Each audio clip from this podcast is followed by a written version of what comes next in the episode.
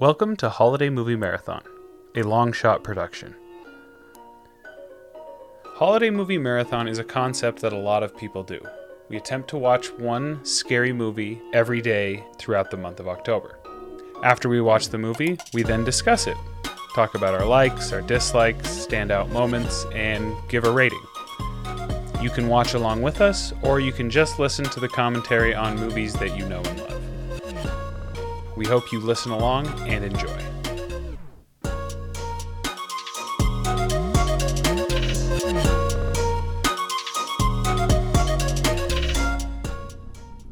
Ed Wood, October 3rd, 2022.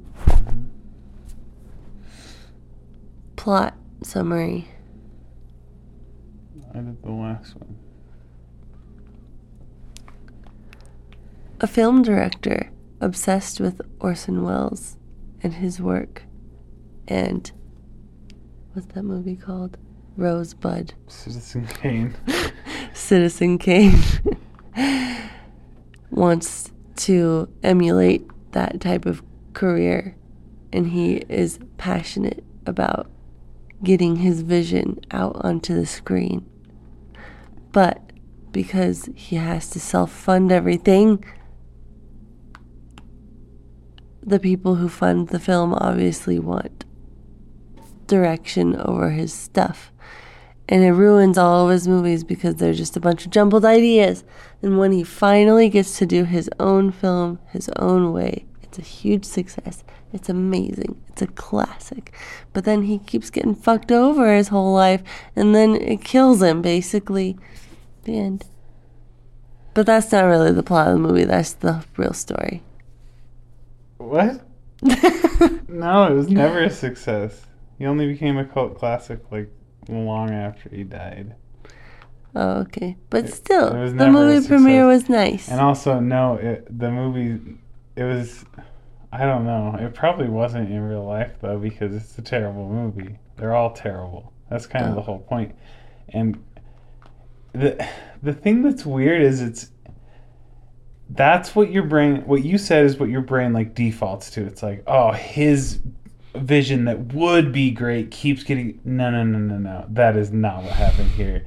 He was just a guy who liked movies and just wanted to make movies in general but didn't actually really have a vision or a plan or a dream really is just I just want to make movies.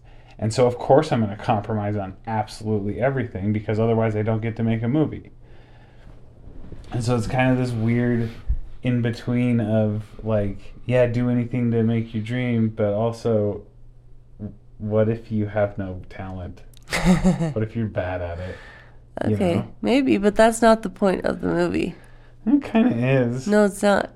The point of the movie is to tell it from his perspective. No, totally. And Tim Burton obviously understood him as a director. It's viewing it from from that perspective, which is special and interesting. Sure. Yeah, we're Okay. mixing we're mixing the real life story and the movie story, which are actually the same story, but one is one narrative and the other is a different kind.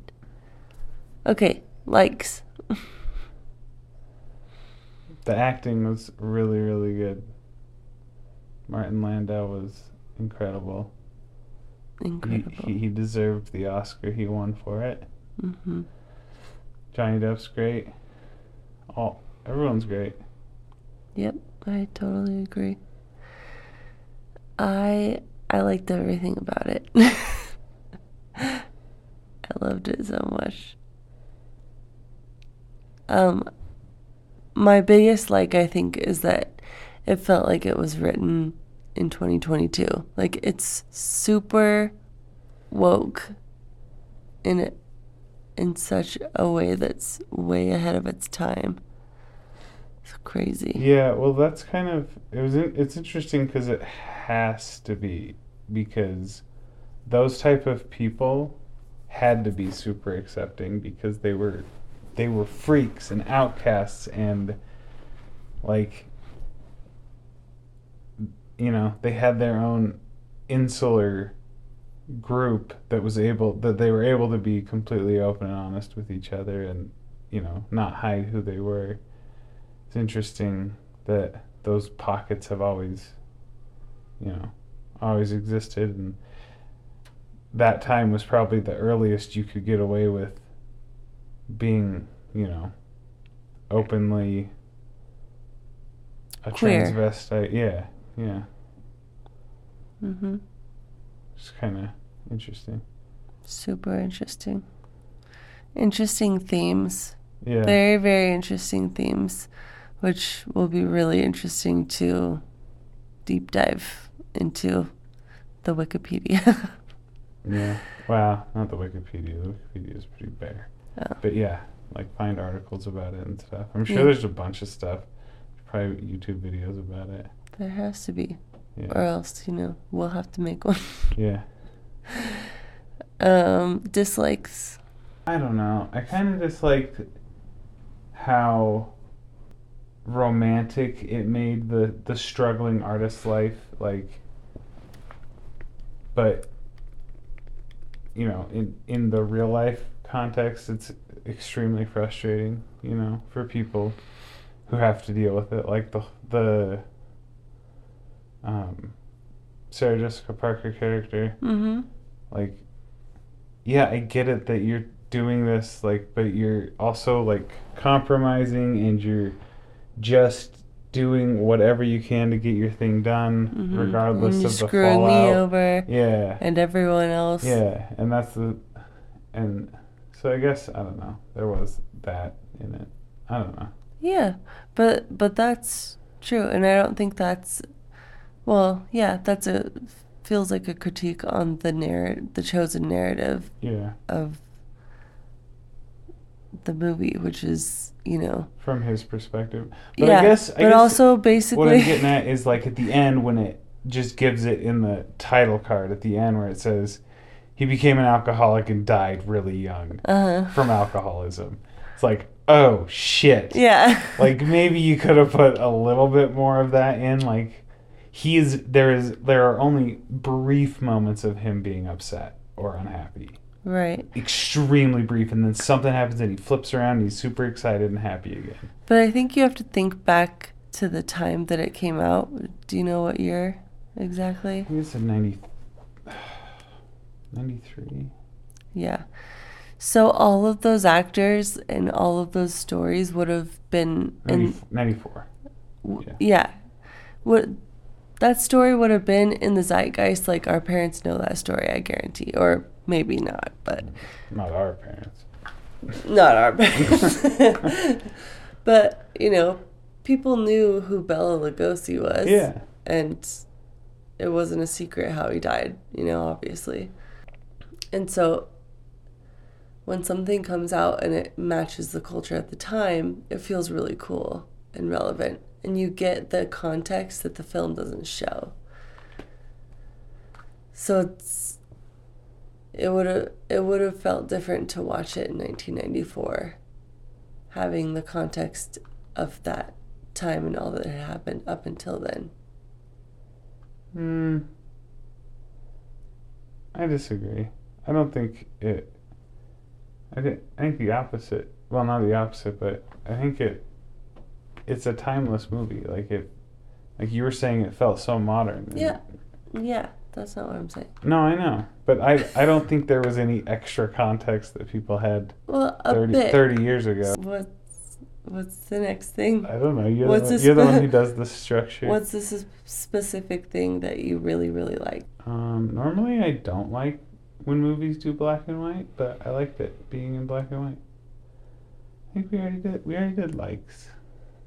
Yeah, but this one is like a like one specific thing, like very a very like just like Uh, that. That was a good example. okay. You like that it was black and white.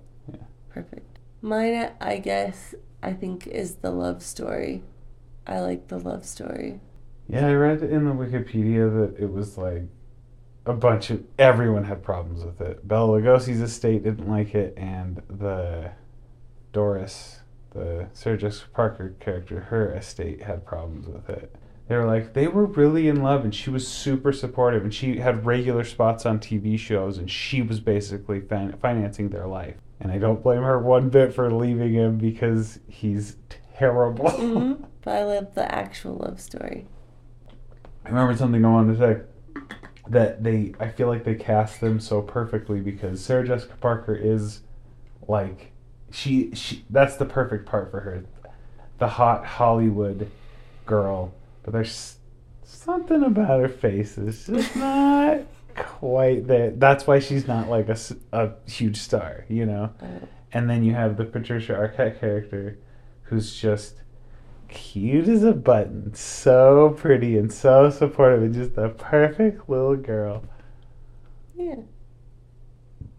But I also, it's funny because Patricia Arquette is perfect looking, but not by today's standards by any means. Not in an intimidating way. I actually think yes in an intimidating way. She's got this, the her teeth. Those are Arquette teeth. They're like very. The whole family has them. They're like they're huge and they stick out of their faces. But she's really young and really really thin, so they like extra stuck out in this movie. I felt like when she gets older, she just she. I think she always kept her teeth the way that they were. They weren't perfect, but they were interesting. Okay, next thing. Rating out of five. Um, I give it a 3.5.